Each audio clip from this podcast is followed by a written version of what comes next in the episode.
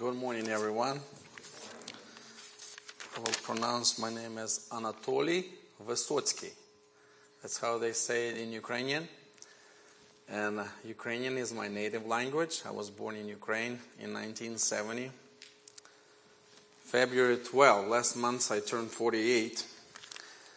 And um, I was born in, uh, in the environment that was different from where I live now, where we have freedom, where we have uh, this uh, nice Bible school.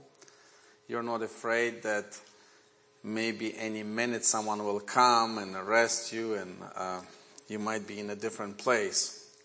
But for me, that was the reality. When we had our secret Bible schools or children's schools, uh, we were taught. First lesson was in case, you know, police will come, this is what you should do, this is what you should say, and this is what you should not say. You know, because they were usually looking for leaders to arrest them, young people would be usually uh, let go, but they would still interrogate them and ask them questions. You know, who was your teacher? You know, who organized this or that? So we were from childhood taught uh, not to say those things. You can tell your parents brought you there or something, but uh, you should not give the names of your um, teachers. And also even help, you know, when, when they had brothers meetings or, uh, you know, special members meetings, we as children were taught early uh, how to help and some of us would be playing outside or in a distance or just doing some things. And if we see something unusual you know police cars driving by or you know unusual people walking by we as though uh, you know looking for other friends run or oh where's andrew or where's mary? And then we run toward where the group was and and inform them then something unusual and then they will decide. And usually if possible, leave, you know, uh, in a, in a, uh, you know unnoticeable way. um, but that that was the environment I grew up, and um, from my childhood, I had to make my decisions: what to choose, what to accept, what to follow. So when um, when brothers asked me to share my testimony, then uh, basically on my way here, when one brother texted me and said you'll be preaching tomorrow. I was like, I wasn't sure I would be preaching, but then it uh, made me thinking into what scripture should I read.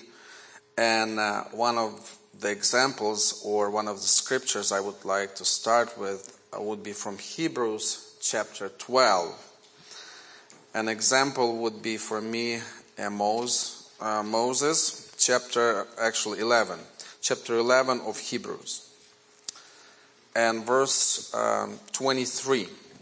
It says, By faith, Moses, when he was born, was hid three months of his parents because they saw he was a proper child and they were not afraid of the king's commandment. By faith, Moses, when he was come to years, refused be called the son of Pharaoh's daughter, choosing rather to suffer affliction with the people of God than to enjoy the pleasures of sin for a season. As I look at at our life in general, for me, uh, growing up in a different system, you're growing in this system uh, I see that big influence or big change or big decision uh, making point would be done by our parents or by those that gave birth to us or are raising us. So when Moses, uh, Moses was born in the environment when the little boy is born, you have to be taken to the river and thrown into the river. You have to make a decision. In the Soviet system, uh, our parents were not allowed to teach children. Our parents were not allowed to have Sunday school or children's meetings. and they had, to, they had to make the decision.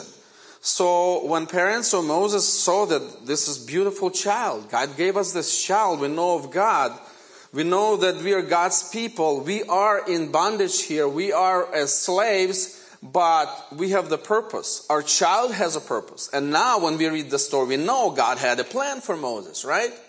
But then, in order for that plan to become a reality, parents had to make the decision. So probably there were some Jewish or, uh, or Israeli families or, or similar families to uh, Moses' family that had to go with the pressure and probably crying, taking their child and throwing into the river, or maybe somebody else taking it and throwing it for them. And, and they and they were distressed. They, they they maybe prayed to God, but they did this thing. They, they had to do it. That was the pressure of the day. No one will survive. But this family was a unique family. You know, as we think about it, like all of us are Christians, we know about God, but our reaction to the situations, to the environment might be different. Yes, mother and father are hiding the child. They don't do it the first day. They try to do their best to protect, but then it becomes impossible. And they have to go to the river. But they don't take their child the way other people did. Their friends did. What did they do different? They make this little basket or however this, this thing is. They prepare something else. They do extra. And they put the child there in a safe place. Yes, they do go to the river. They place him in the river, but in a safe environment, you know, that he is not going to drown. And then God takes care of the rest in a miraculous way. Pharaoh's daughter come. And yes, she sees the child, but doesn't throw him into the river. He will be my son. And then these parents that did extra, they have a privilege to raise the son, right? To teach him something, the principles, because God directs the rest. So as I'm thinking about my life, I see that my parents were different than others. Yes, we had Christians, uh, uh, they went to church, and, and the church, I mean, the government says the church should not bring any child under age of 18. After 18, they, they are becoming adults, they can make their decision and they can come to church. So some parents would not allow their children. They would leave them at home and they go to church. They will leave them with neighbors and go to church. There were some even ministers when some people tried to bring children to church, they would say, we, we, have, we will have to close the church building. We're not allowed. This is the law of the land. And that was the decision. Then my parents said, no, we will make a different decision. We will meet in secret. We will meet in homes. We will, we will find other friends that we would meet together. We would study the Bible. Bibles were confiscated, but they will try to, uh, sometimes officially, but we had uh, one Bible, it was like old, but we, we will try each time where, where there was any possibility of, you know, someone coming and uh, checking our house, we had a hiding place. You know, where like we had rabbit cages, you know, hiding place in the in the shed and somewhere where like if we, uh, uh, you know, as though we had like these outhouses in the field, and I, and as though you were going there, and you on the way there you could simply slip it in, in a place where police or those who searching would not easily find it. Sometimes they would, but that, that was the way. So my parents tried to do their best to protect us, to teach us. And then even like young sisters, uh, older sisters uh, that help in the church, uh, they were saying like, we are not married, we are willing to suffer the consequences. We would teach the children, you know, and they would prepare Bible lessons. They would get us together and uh, make us memorize the scripture they were teaching us from the beginning that you know when when if you would be taken to prison or sometimes even before like the the age of adulthood, uh, some children were taken from parents uh, to orphanages. So they were teaching us to memorize the scripture. So we had almost like a verse a day, like uh, like a chapter, like a week or half a chapter. We had to memorize all the time. They said if we hide it in our heart, if we are taken somewhere, then we can write it down because uh, we will not be able to have the Bible with us. So that was the process that I was taught. That was different from some other, uh, you know, parents who were also Christians. But that's the approach my parents take. Then we don't, we didn't have private schools. Uh, everybody went to public schools, and we had to go. My parents made the decision: yes, we go to public school, but we don't follow every little details and requirements that they had. So they had special parties, uh, special celebrations that would not, our parents would not allow us to go. And each time we don't go, it's a big issue. Our parents called into principal's office, have to explain. We were ridiculed and, and kind of uh, in front of class.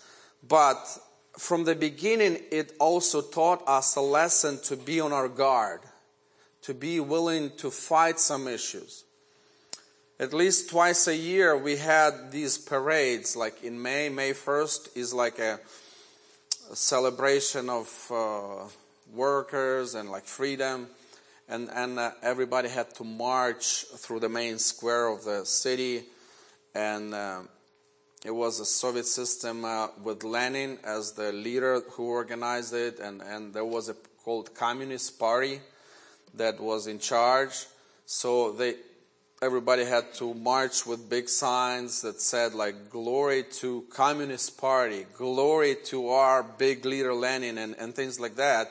And i said i have to give glory to god. That's what my parents taught me. That's what i am beginning to understand. And my parents would say you would not go there. And and i obeyed that and we would not go there. One time I remember I, I just thought I, I just wanted to see what it is, why it's like so much promoted so I said I would not march. So my teacher said, okay, I'll make an exception. If you don't march, then you will carry all the coats with some other children that were not, I don't know, willing to walk. So they gave me like this whole pile of coats uh, to carry to the other side of like the square. We had to go around the block so as I went there, I was like, yes, I'm not marching, but I'm carrying this heavy stack of coats because they had to be dressed well, you know, to present themselves. So after I, I went around the block and we met the group of the students from my class, I gave them back their coats. I learned, uh, in a way, uh, my lesson a hard way.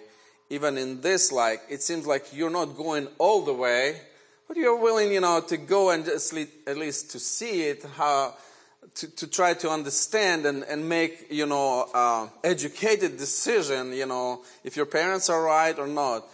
And, and, and through this walk around the block, I personally learned, you know, that, that you will even kind of suffer more if you don't obey um, or listen to your to the advice of your parents. So it was like a, a little simple way, but that helped me to reevaluate other, you know, events. And then I would not go there.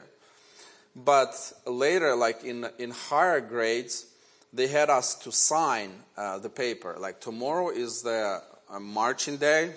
They uh, require every student that you sign. I will be present and then they will have an issue. You know, you did sign the paper, you promised to come or not to come, and I'm like, I don't know what will happen to me. First of all, I'm not willing to march because of other reasons, but also I don't know what will happen to me. So I would, would refuse to sign. So then I would be sent to the principal, and again the issue discussed, and it would be a few times a year.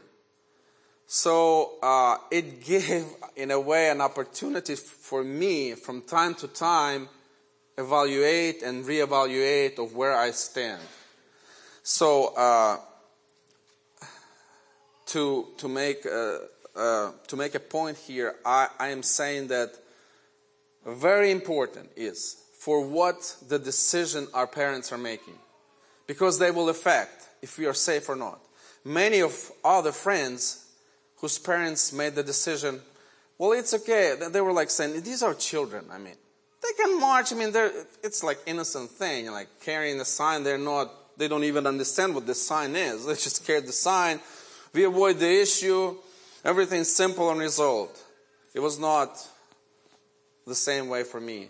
But later I saw those children going farther and farther astray, and then they were not trusting their parents nor the system, and usually they would lean toward the, the wrong way. So I was thankful to my uh, parents for going a different way, making a different decision from how the rest did.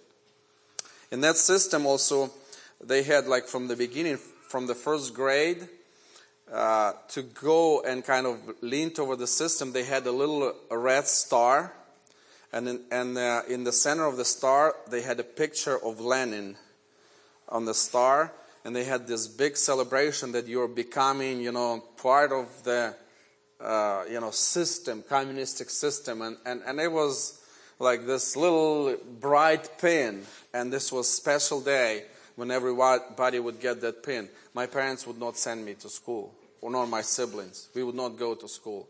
Other parents would, but then later, uh, you had to wear this pin every day as a reminder I am a follower of the greatest system in the world, you know. And like brother said that, you know, the Soviet system was number one enemy for the United States the same way we were taught. From time to time we had like this these special meetings and and they were telling us, you know, we are for peace. We are for the best system in the world. We are for everybody being equal. Like like even you know some religious people say you know the acts first chapters how believers lived. Everybody they shared everything.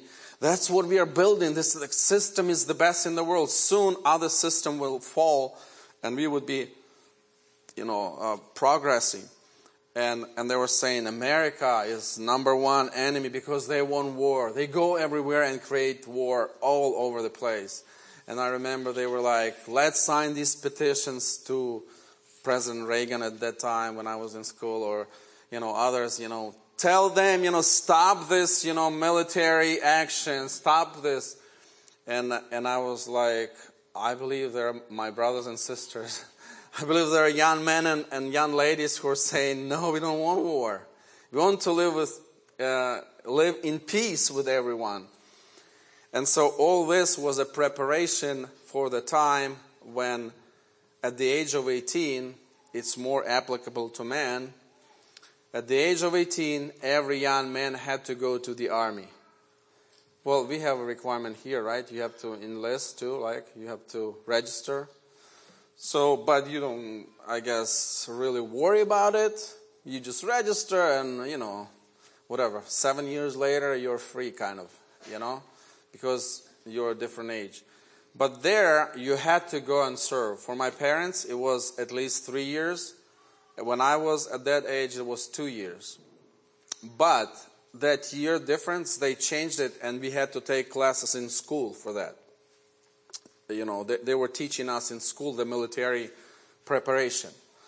Uh, and for me, as I, I began, to un- began to understand the system and, and what my parents were teaching in Christian way, I prayed, God, I want to live uh, in peace with everyone. I want to serve you. And I don't want to waste two years of my life in a, in a prison or in a military camp. Because, like in my par- um, my father's uh, situation, he did serve three years, but for us Christians, we would not, we would not take an oath of allegiance when you go to the military. Most of our people did go uh, and uh, um, were willing to do the work, were willing to serve. So most of the Christians were taken into construction whatever you call these, like groups uh, in the military. So that's where my father served. And then he did not take an oath, so uh, there was like a uh, like a certificate, military certificate that said that he did not take pledge of allegiance to whatever to the army. Uh, but uh, he was willing, and, and he did uh, for a little bit. He was a driver, and also he did construction work. But many of our young people, uh, from uh, from the stories that I was told, suffered a lot because they will interrogate, beat them up, and uh, do all kinds of pressures to make you obey the system. And even before that, one of our men, one of the brothers in, in our church, he was a young man that uh, was simply helping. He worked at the mill, and he was helping um, helping people, uh, you know, to do to do who brought their grains to get the flour. But the section where, where I was born, it was Poland at a certain time. Then it became Ukraine then it became uh, like occupied by the Germans, and then it went back to the Soviet system, and it stayed with Ukraine. So uh, when the Soviet system came, they said you were helping the enemy. You know, you were. He was like he was a young man, 16 years old, but they arrested him, and he spent 10 years in prison, even at the age of 16. So as I was growing up, I had to make my decisions early. So at about age of 12, one of my friends said, "Are you considering of becoming a member of the church, you know, being baptized?" I wasn't really thinking about it yet, but my friend motivated me to think. And I was like, if I become a member of the church, then I could be taken to prison anytime. Because of this older brother, he was telling his story. So uh, that took me about three years. I was 15 when I made the decision to follow Christ, to, be, to become a member of the church, to be baptized. And, and that was not an easy decision because I watched my father, I watched other friends. So for me to become a member of the church uh, meant tomorrow you might be going to prison or to be sent to Siberia. So that was like in, in, in young years, that was, that was my preparation. God had a different plan. God changed the system. In my case, I can be among you. I can be in a free system. But in my heart, I was willing and ready and was preparing for that with all kinds of processes. For example, I see this water. Uh, our brothers were telling me if you go to prison, some days, if you were put in a special uh, cell, there's only one glass of water per day that they give you, and a little piece of bread. That's all you eat. So, uh, as I was a young man, I was like, I have to become a member of the church. I have to prepare myself. So I was like, how do you prepare? So I tried to like take a little sips of water per day and, and, and get a piece of bread and just divide that and that's the only thing I would eat for a week, you know, or, you know, two weeks, just to practice. Then uh, prepare myself emotionally and physically to see if I can survive. So those were like little things that helped me to make my decisions. So first, parents make the decisions. In some cases, I know there are exceptions. You know, in my like mother's uh, my father was born in a Christian home because my grandfather, when it was still Poland, he was able to go to South America, country of Argentina, just to get some work, and he was planning maybe to move there with his family. But that's where he met Christians. So I have special feeling for Spanish-speaking, especially country of Argentina some of my family visited, I never visited, but I have special feeling because someone there shared the gospel to this, you know, foreigner from Ukraine, but or Poland, and and uh, my grandfather was a changed person. He came back. He wanted to share the faith. Then the war started. He was imprisoned. He spent 10 years in prison. He got sick after the prison, so I actually didn't see my grandfather. I was born after he died. But stories of my father and how your grandfather was faithful motivated me to follow the faith and, uh, and prepare myself and, and get ready. So maybe one of the reasons when the system began to change, the Soviet system, there was a, a secretary Gorbachev, maybe some of you heard, Michael Gorbachev, he began to allow some freedom, and that was the time when my family was able to move. So maybe the dream of my grandfather to move somewhere where the things could be different, you know, motivated my parents. I don't know the details, but that was one of the reasons that we could come here. So the decisions made by my parents, on my father, on my mother's side, my mother grew up in a single parent family. My grandmother was not a believer. She was very sick in her childhood, uh, unaccepted, uh, was not accepted by her peers. She, they, they would ridicule. She, she had all kinds of wounds on her face. So he had like uh, deep wounds on her face. And, and uh, I guess parents at that time, they were not, they didn't have money and they didn't have enough treatment and they were not treating their girls the same way as boys. They were saying boys need to go to the army. They need to write a letter to us. They need to get educated. You know, they need to be healthy and these things like so. From my grandmother's story, she was not like even in her family treated well. And then later, when she uh, when, when she was a teenager and and uh, after like she became an adult, she had two children on her own, and, and and she took care of them. They said, you know, maybe this will heal, you know, other wounds, but it created more emo- emotional problems for my grandmother, and and it was not the best environment. So my mother didn't grow up in a you know protected spiritual environment. But what I, I want to say, there were some other Christians, neighbors, that were showing good example. That noticed this single lady with two children, and they invited my mother, you know, to their to their church in another village. And my mother went, and my mother repented. And my mother came to know the Lord. And later, my grandmother became a believer. My grandmother was not educated. Uh, she could not in the beginning read, but when she became a believer, she began to learn letters. And she was able to read the Bible. We had later we had this big Bible, so she would read to us as little children. She would take the newspaper and she's like, I don't understand what this says. You know, maybe partially because it was like all kinds of special communistic words and expressions. But she said, when I read the Bible, I do understand. She was like word for word.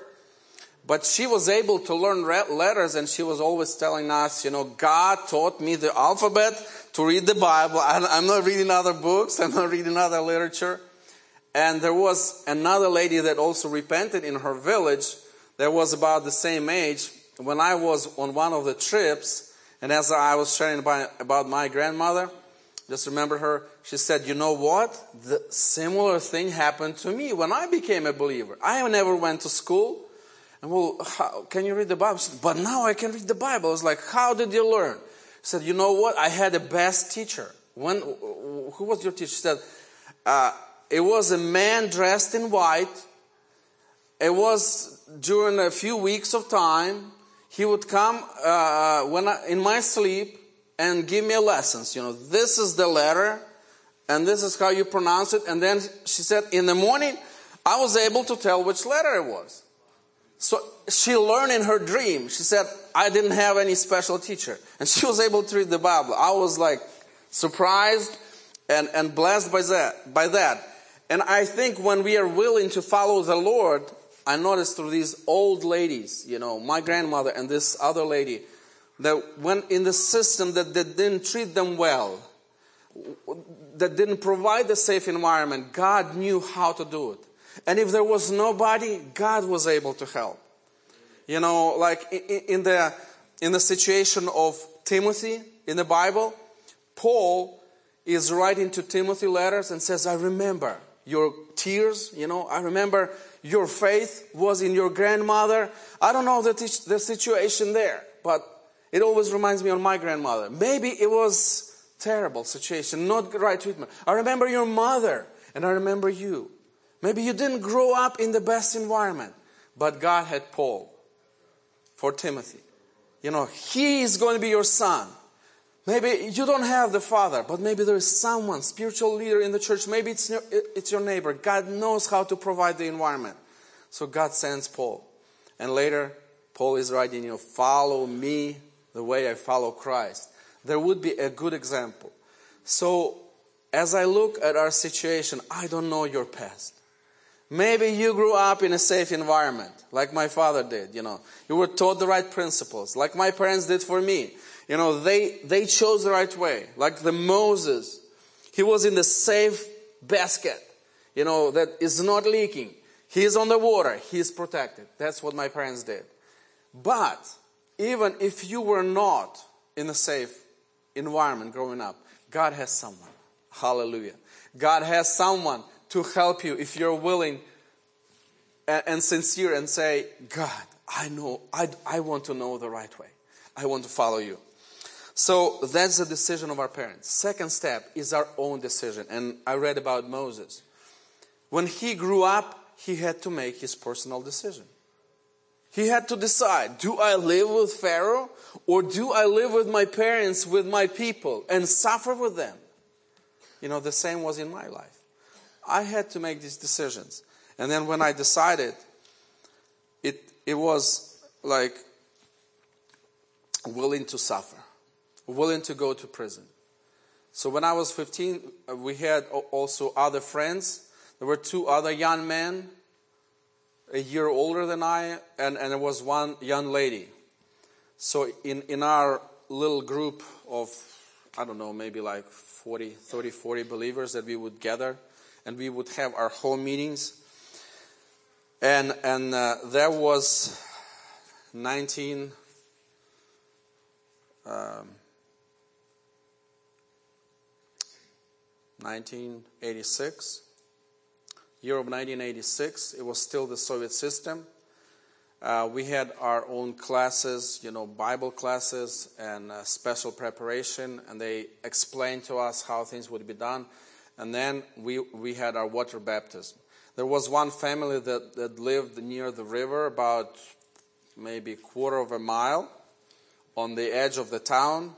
So that's where we gathered like one by one to the place. We had our little church service uh, for a little, maybe hour and a half. And then when it got dark, we all went to the river. So I was baptized at about 10 p.m. on September 20th, 1986, when it was already dark. And uh, I don't have any pictures of my water baptism. Uh, you know, some some of you might have. You know, I I didn't ha- I don't have. Um, you know this joyful big uh, group of people, but I had these sincere believers with whom I went, and the Lord heard my expression of being faithful and, and, and my promise. And, and so from that day forward, I saw more and more blessings of God. I was praying, you know, it was, I was almost 16, 15. Then in February I turned 16. I went to technical school where uh, my friend motivated me to be a crane operator. I don't know, you probably have some of these cranes. These cranes are like big factory cranes or those big cranes that uh, big build buildings. And uh, you know, Ukraine, Russia have a lot of high rises. So these are big cranes. So uh, his father was a crane operator, and he was like, "It's a good job, you know. It's clean. You stay in this, you know, little uh, cabin. It, it, in some ways, it's maybe somewhat dangerous, but you know, I was scared the first time I climbed the crane. It was a windy day, and this crane is waving. I'm like, what kind of profession is this? But even even with that, I went to this technical school and we were studying for about one month. And then the teacher calls us, me and my friend, and says, I found out that you're Christians. I don't know how he found out, but he said, I recommend you to quit school. You're not going to get your diploma. You cannot be, you know, crane operators, even with that profession, because you're Christians. And I was almost uh, willing to quit uh, because I knew myself. My friend was more like flexible. He, he might go with the system sometimes. When they had some parades, he was like, I was sick, you know, yesterday and I couldn't come. When, they, when he had to explain why he didn't come, I would explain it. I don't believe that, I, and I cannot sincerely express, you know, my appreciation for the system. I believe in God. I cannot do this. And they were like, oh, you are, in our area, they called us Stundists. I don't know. I was told this in German, there's like Stunde or something, an hour. So they had believers who would meet for an hour. So there, it, it, it, became like a derogatory term, you know, Stundist, like he's Stundist. And, you know, in some other sections they would call Baptist or um, in southern Ukraine they would call them Pokaitos. Pokaitos means like repented ones. He's repented ones. You know, he's Stundist. So he was like, you know, they were putting me down. And I was like, I don't know what to do. One month. And then, um, he said, like, we, we wasted one month. Let's just go with the program. It was three year program. Okay. So I stayed at the school even after that, but I would not participate in all those activities. Three years passed by. Uh, there is a big day when uh, you have final exam and you prepare a special project. There's a group of about 15 teachers and specialists. In, in my case, it was crane uh, operators and like other you know specialists that evaluate you. You explain your project, you present your project, and they evaluate you, and then they give you. They had the different levels of. Um, uh, I don't know how to say it in English, like specialization, like how well you can do this. So, and they had like one through five. Five was the best, or six, I think. One through six, because I got actually level five. Six was like the, the most difficult situations, like it would be like unloading like some dangerous loads and things like it, it just in, in, unique environments you operate those cranes where like electric lines and other things like very extreme situations so we didn't have those but in other things i was given like level five anyway so i came for this project the whole school is gathered it was about 2000 students and they and, and the teachers, and, and they announced from the whole school, there are two students who are not allowed to take this final exam. And it's like, and, and the teacher of my class says, and the sad thing is that one of the students is in our group. It's Anatoly Vysotsky. Was like, I was shocked. I didn't know. And they said he got a failing grade in a military class. I was like, oh wow. You know, I was only 18. And I'm like, I wasted three years now for nothing. Like you're, you are uh, disgraced before the whole school. And then I was called to the principal. You're not going to do your project today. Um, you failed the class. What, what, I didn't do, I attended all those military classes. Uh, some of them, they, they, showed some videos how things are done, like militarily you know, yeah, I did close my eyes to some of the scenes when they were showing, uh, like the, these movies. But then they had like practical things, you know, like how to wear like protective wear if, you know, instead, you know, in, in, in case of bombing, you know, how to run, escape, you know, hide, you know, when they're shooting, you know, have to lay down, crawl and things like that. You know, they teach you tricks how to act in, in military, you know, uh, stressful situations. But then when they were teaching us how to put together, you know, those guns, or how you call them? I don't even know. The, the arm, you know, how to separate all those things, how to put them together. And then um, I would not do those. I said, I'm not planning to kill anyone. I don't want to learn. So I would refuse. And then, uh, but, but I was getting good grades for all the rest, you know. I, I would answer like questions you know, everything was like I got I got the best grade. Like it was the system was one through five, where you have here is like ABC. We had like five is the best, and then it's like four. So I get fives. You know, it's it's as A's here. But then the final exam was for three days. The whole school had to go to like a special practice field where we had to shoot, run, and do all the tricks. And I didn't go for that. And I said, I'm not practicing this. I want to live peaceful life. And that's why they gave me, they, they said the final grade, like the, the final exam, the grade for the class cannot be higher than the final exam grade. And it was, failing grade was two, so I got two. And that's it. But, uh, uh, I was called to the principal. I was sent to the main, um, like city office where they have religion, uh, the government representative for religious uh, reasons. So he was reading me the Bible. He said, you know, look how, how the Israelis, you know, killed, you know, enemies. You have to protect your family. They were explaining things to me. I had a few days of all those visits and my parents were called. To make long short, story short, at the end, I was allowed to take this final exam with another group. Uh, it was just a short, and then they gave me um, they gave me the level five as far as education. They gave me diploma. I don't know what they did to the grade. I don't know. They just they put three, which was the lowest passing. I don't know who did what, but that's that's what happened in my case. But I had to go through all this, and I had to make the decision.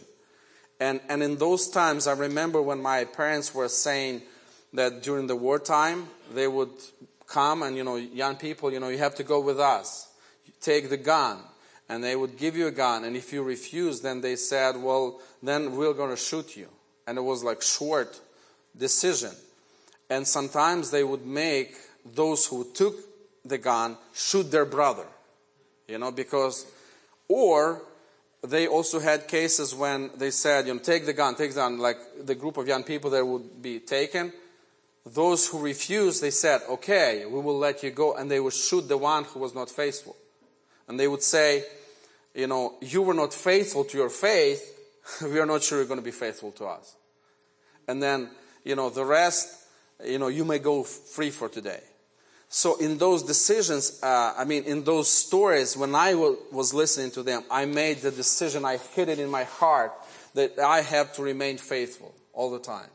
So when, when this day for my military action came, I mean, uh, enlistment came, uh, I was always praying, Lord, deliver me from this environment. So I come to this final medical evaluation, and that day, uh, my nose is running, you know, tears and nose, and I'm like, terrible condition. And, and they had like about 20 doctors, you know, they evaluate, you know, your bones, your muscles, your nose, uh, ears, everything. They check you, okay? And then I go through these doctors and I come to this ear, nose, and he, his specialist. He's like, What are you doing? Like, you're sick. You have to get treatment. You're, you're not going to be treated in the army.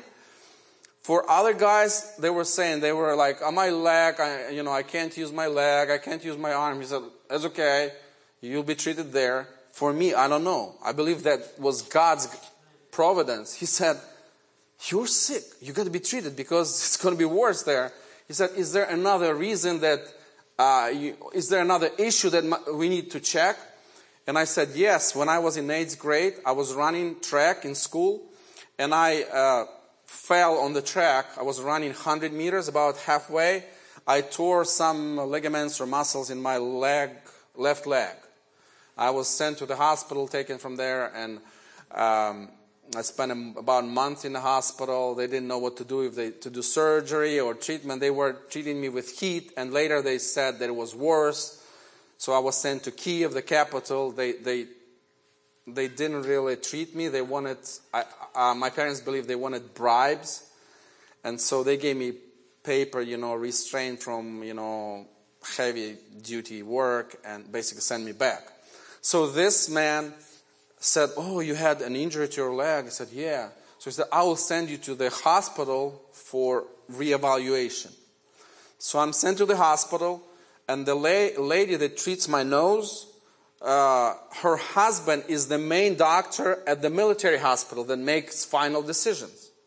So while I am treated here, uh, in two, three days or so, we go to this military. We, it was only like a mile away from this hospital. So we walked with this lady doctor that is treating me. She said, I will take you to the military hospital for the final checkup. Um, so we come here, and her husband is, is the man uh, in charge of that, of that hospital. And he's like, okay, when I was called into the room, there are other doctors, and he's like, uh, explain your story. I told them, and, and one of the doctors, the other doctor says, maybe we should send him to Kiev, to the main, uh, you know, hospital there to see maybe something should be done. And, and this man, whose wife is treating me at the hospital, and at the hospital, I, in a few days, I developed friendly relationship. There were other Christians. We were singing songs, giving tracts, and you know, we created a riot in, in the hospital, and they, and they liked it. Like from other rooms, they would come to listen to our singing and things like that. And this lady, for some reason, liked it. She's like, "You're good." And so I don't know what she told her husband, but he's like, "We can make decisions here, right?" And he's telling me, "Go and wait, you know, outside in the hallway." So as I wait there, I don't know what will happen. Other man, young men, come back to the room and they say, "No, you will be treated in the army. You're okay."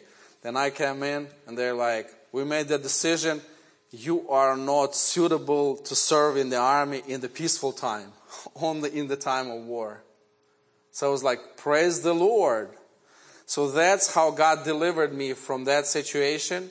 And then later, as you can see, in a few years, God takes me not to Siberia, but to United States. And I am here. So now I am praising God for my parents. I am praising God for, for His help in helping me to make the right decisions. And now, I want you, uh, I want to, you have, I have some time yet, right? A few minutes?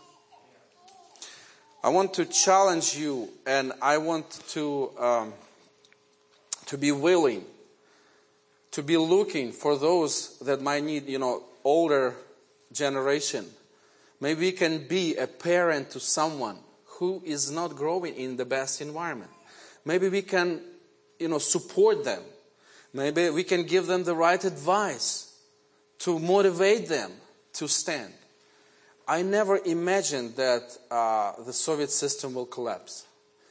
But from my childhood, I had a dream. I'm going to check America, if possible. I want to see if, if it's true that they want this war, war, war. God saw my desire. And, uh, you know, sometimes my friends were able to travel to other socialistic countries like Romania, Yugoslavia at that time. It was part of the bloc of countries, but it was not the Union. Soviet Union was almost like United States, like there was no borders like between states. Here you just travel, see the sign, you know, Iowa, you go. The same was between Ukraine and Russia, not anymore. Now they're fighting Ukrainians. You know, Ukrainians are not really excited about that. But now young men have to make a real decision, you know. They have to go to the army now. Some of them escaped to France, England, Poland, trying to hide for this time.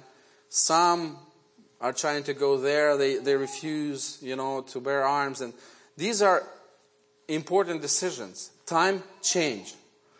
And, and as I didn't imagine that the Soviet system, such a strong system, would collapse and change, then when I see the stability and, and, and you know, everything well in the United States, I am praying, Lord, keep this and improve this. We see some changes that are not exciting. And, and also things could change rapidly. But may God help all of us. And as we look at friends and enemies. Love your enemies, right? I don't know how my theme fits here, but uh, I think that we should be willing to be on God's side. Then we will be on the right track in any environment. Either we will live in the free country or maybe, I don't know, China or, you know, other country occupies us and we have to learn Chinese, you know. I had to learn Russian. It's, it's helpful now. I mean, it was hard, but then I'm thankful I meet people from other countries. Their language is totally different. I can communicate in Russian. Um, maybe for you a challenge, learn another language. and there are some immigrants who are coming. You know, some of them are from those countries who are enemies, you know. Learn the language, communicate, be a servant. In Matthew 25, Jesus said that the people would be divided into two different groups, some on the left, some on the right. And Jesus said that I was somewhere, like in prison, I was hungry, I needed clothing. I think there are some other people who need help. And some of the Christians, they live in a free country. I have money, I have freedom, I have good life. They don't notice anybody. They're not willing to share. Then there is another group. Yes, I have something, but their, their heart is motivated to help. You know, like Paul, notice in Timothy, this is a sincere man. I will work with him. I will invite him to my house. I will learn his language. I will help him. I will encourage him. And he will be a great person for the Lord. So may, may we be looking for those who might need our help. Not only enjoy our freedom, not only enjoy, you know, the blessings, but motivate others. Be willing to help. Um, it starts with the family sometimes. When you are willing to serve in the family. Like David. Remember David? He was not noticed when the prophet came. And it's like, his brothers, I'll be the king, I'll be the king. No, the Lord has not chosen you. There's little David, right? He is just taking care of sheep. He is serving his father faithfully. He praises the Lord with, uh, with what he has. And then God chooses him. You know, you serve, start with, with the family. Then God can choose you and you can serve the people. You can, you can serve your church. You can serve our nation, you know, maybe other nations. You can help others. So may God help you. There's lady called Rachel. He she serves her father, her family. She is motivated. She is willing to do the work. But she also notices other people, even foreigners. Yes, she dreams of good marriage. She dreams of, of her future life. She prays about it. She doesn't know how it will happen. She just does her daily task, comes to the well.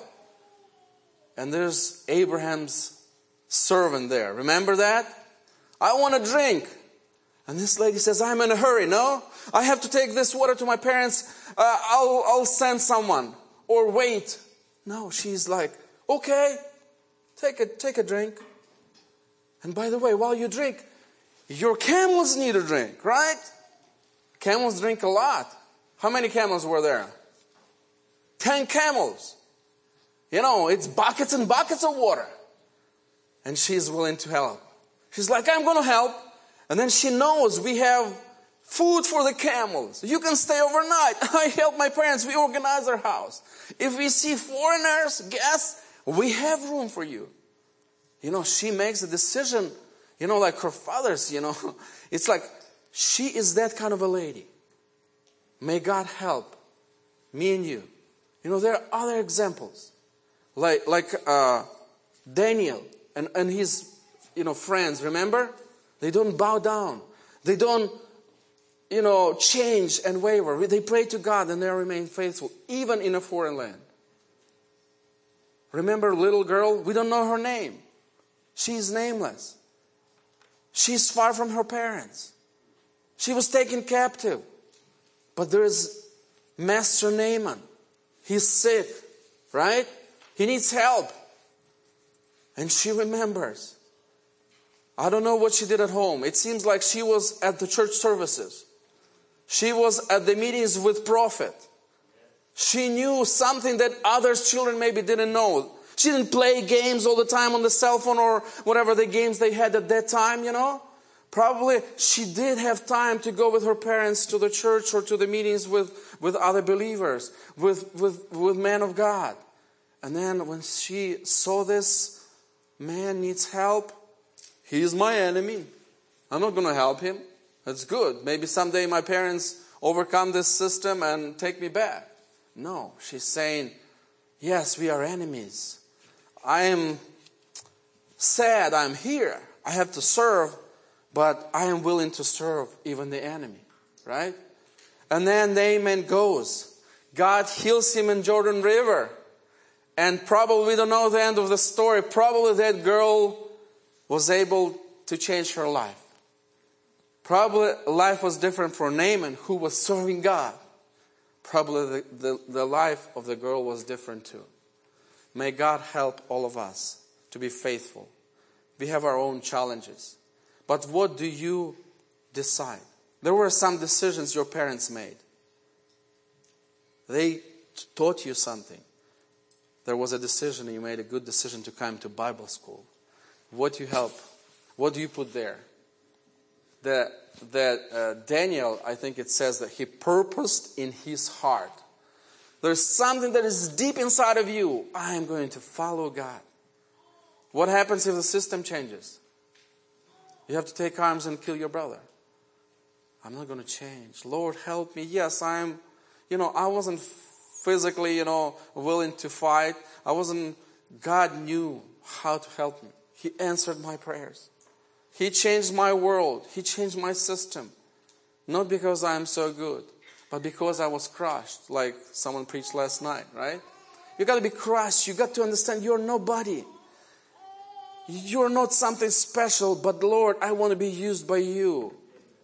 And God can, you know, glue those pieces together, make something beautiful, you know, create something different, and you can walk with the Lord and be blessed and be a blessing to others.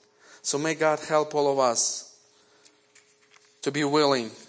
So now you have time of preparation, time, time of decisions, time of uh, making your own choices. When Moses grew up, he made the right choice.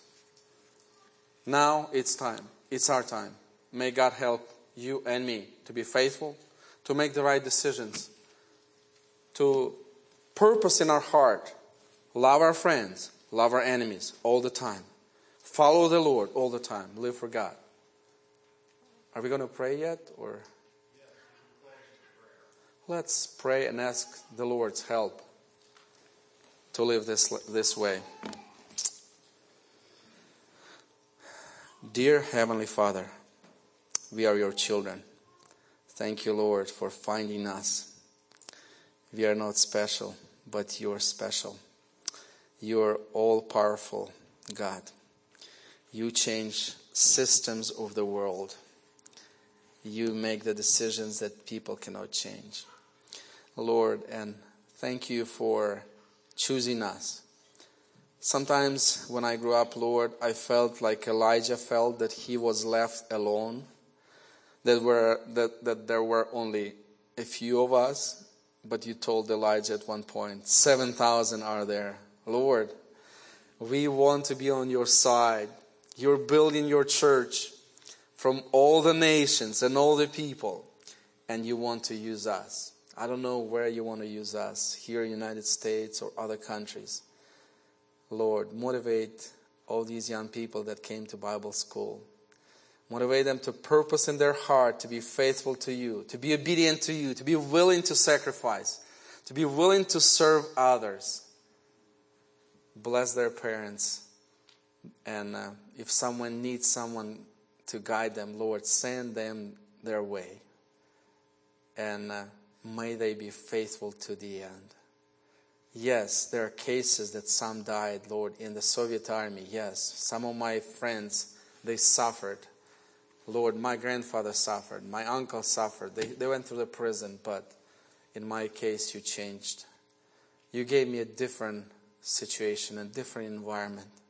We don't know how long this will last, but help us to be faithful in whatever we have now and help us to purpose in our heart to be faithful to the end.